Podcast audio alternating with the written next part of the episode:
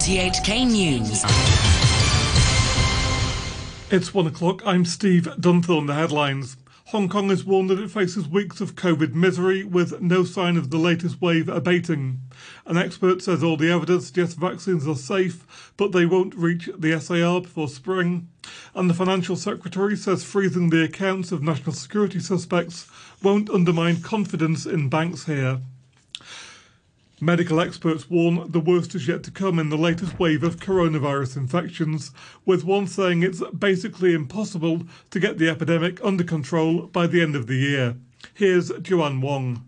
Ho Pak Leung from the University of Hong Kong said there was an increasing number of untraceable cases, numerous local infections, and clusters involving different venues. The microbiologist told an RTHK program that he didn't see any improvement this year. With the weather getting colder, Christmas approaching, and members of the public not following rules. Dr. Ho also said a public housing block in Kwai Chung, where 12 residents on the same floor were infected, should be locked down, with all residents tested and those who've left hunted down for quarantine. Speaking on the same program, infectious disease expert Leung Chi Chiu said the epidemic was worsening, and if people continued to go out, it would be impossible to tame the crisis. A Kwai Chung district councillor says some residents have moved out of the public estate hit by a COVID 19 outbreak. Ivy Leung from the Neighbourhood and Workers Service Centre said some tenants were worried because authorities didn't reveal which flats were affected, so they took their belongings and left. The Centre for Health Protection says four of its staff have tested preliminary positive for COVID 19. Three are ambulance men from its home quarantine task force, and another is from the Port Health Division who works at the Hong Kong Zhuhai Macau Bridge. The latter is a close contact of a confirmed case. An infectious disease expert says clinical trials of coronavirus vaccines show them to be safe and effective, so Hong Kong should get them as soon as possible. Professor Benjamin Cowling's view contrasts with some who've questioned the speed at which the UK approved a mass rollout of a vaccine. Professor Cowling from the University of Hong Kong told RTHK the sooner vaccines were distributed here, the quicker things could return to normal, although he said Hong Kong probably couldn't get any until April. The approval process is very strict, even for emergency approvals. And for COVID vaccines, it's clear that the benefits far outweigh the risks. Of course, we need more data, especially long-term data on these vaccines. But what we've seen so far, the vaccines are extremely effective and extremely safe. So really, we do need them as soon as possible. Hundreds of people have taken free specimen collection packs from vending machines at an MTR station, with many saying the arrangement was convenient. From today, people can use their Octopus card to take one COVID 19 testing pack from machines at 10 stations. They must return their saliva samples to designated clinics. At Tiu Keng Leng station, there were several security guards assisting people while police monitored the situation. By 10 o'clock, hundreds of packs had been taken. Miss Singh lives nearby and says she came to get two packs for her children. My two kids, their school have uh, two infections, so I came down to take the bottle just for the case of precaution. And at the same time, our block have one infection too. So that's why I came down. It's actually very convenient rather than I go to the clinic to kill up to collect the bottle. The Financial Secretary, Paul Chan, has rejected accusations that reports about former lawmaker Ted and his family having their bank accounts frozen will undermine Hong Kong's position as an international financial centre. Mr Hui has gone into exile in Britain with his family. He'd said the accounts were frozen and then unfrozen a few days later in response to a question from Civic Passion lawmaker Cheng Chung Tai at the LegCo meeting, Mr. Chan insisted the city's robust banking system wouldn't be affected. He spoke through an interpreter. Dr. Cheng's accusation is based on speculation only. As I said, I would not comment on individual cases here. As for the position of Hong Kong as a financial center, and also the uh, robustness of the banking and monitoring systems in Hong Kong, well, last year we had uh, various disturbances, and then this year we have COVID 19, and then there's also sanctions from the US. For over a year, we've faced uh, severe challenges, but our systems remain robust. So, therefore, there is no need to answer Dr. Zhang's questions further.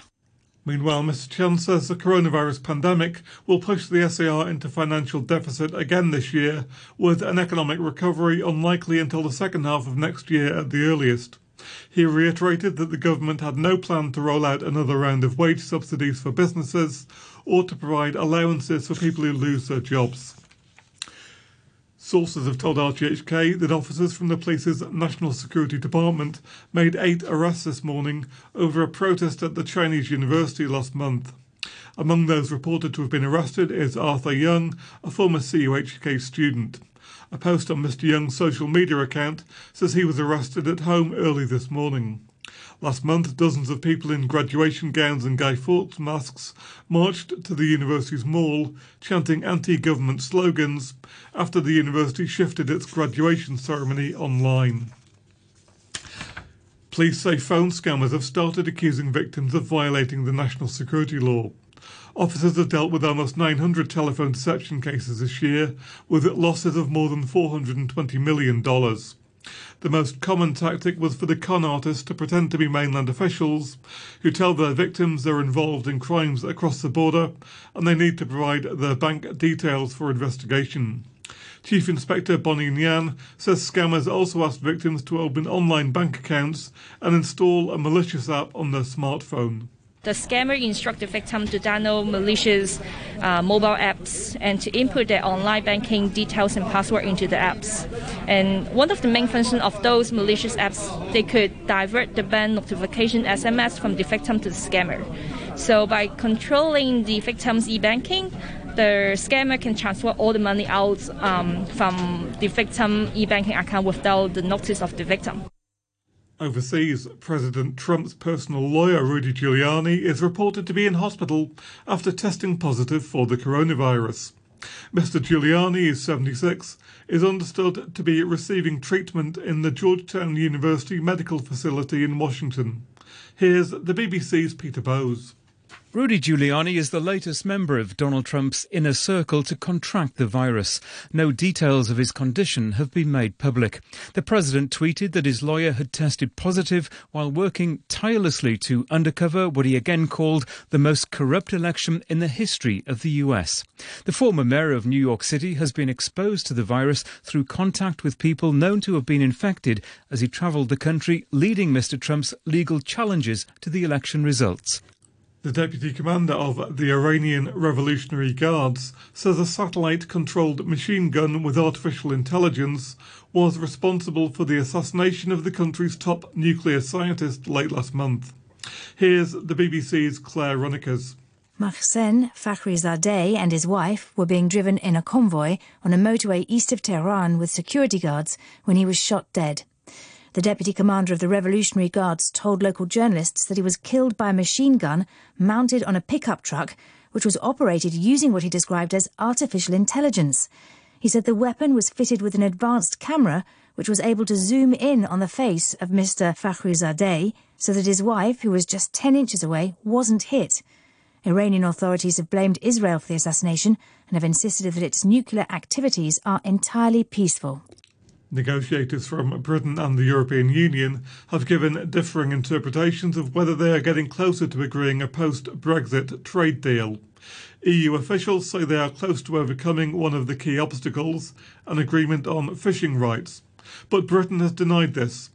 The Irish Foreign Minister, Simon Coveney, has urged both sides to compromise. I think both sides need to avoid the distractions and the sort of gamesmanship that sometimes comes with difficult negotiations and instead focus on what's important here, which is the bigger prize.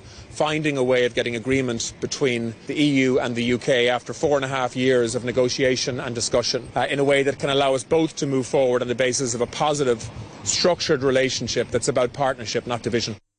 Firefighters on a holiday island in Australia say they may soon be unable to prevent a huge bushfire from advancing after they ordered residents in affected towns to leave immediately.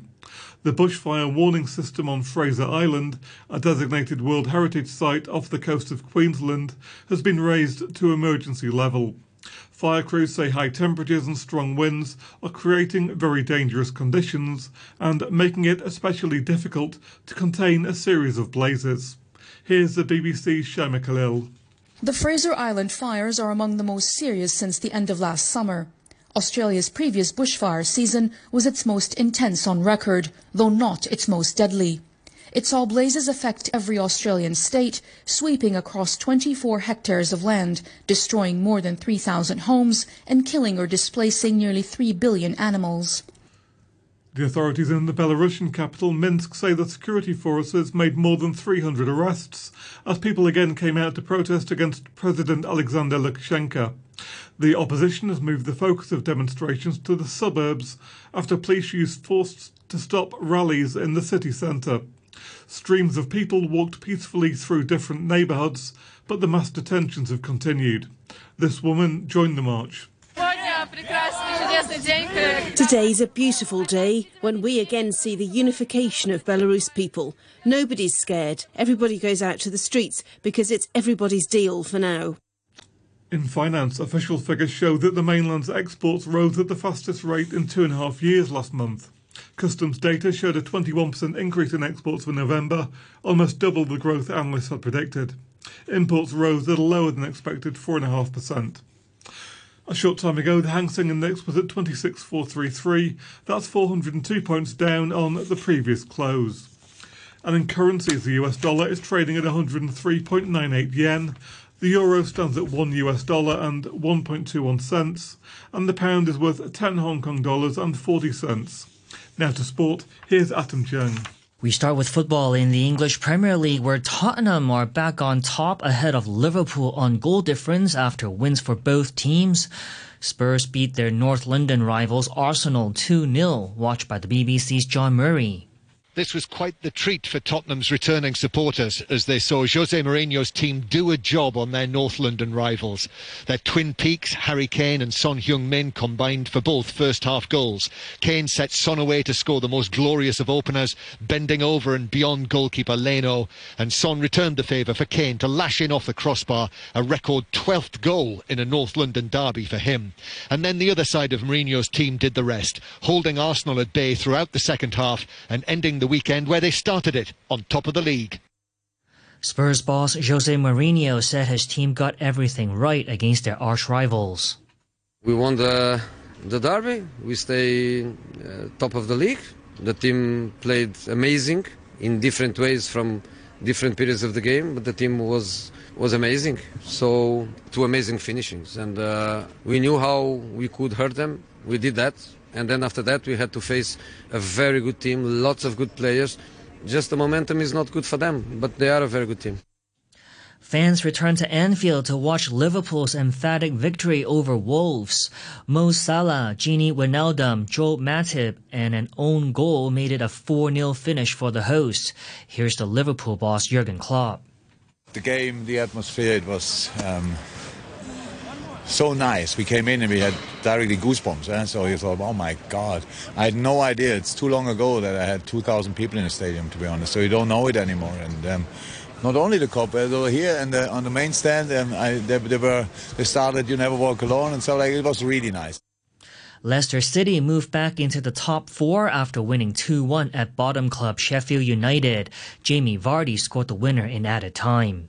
Perfectly weighted from Maddis. Just had to make sure that I get my touches as far away from the defender as possible, and then it puts me through one on one. So great passing.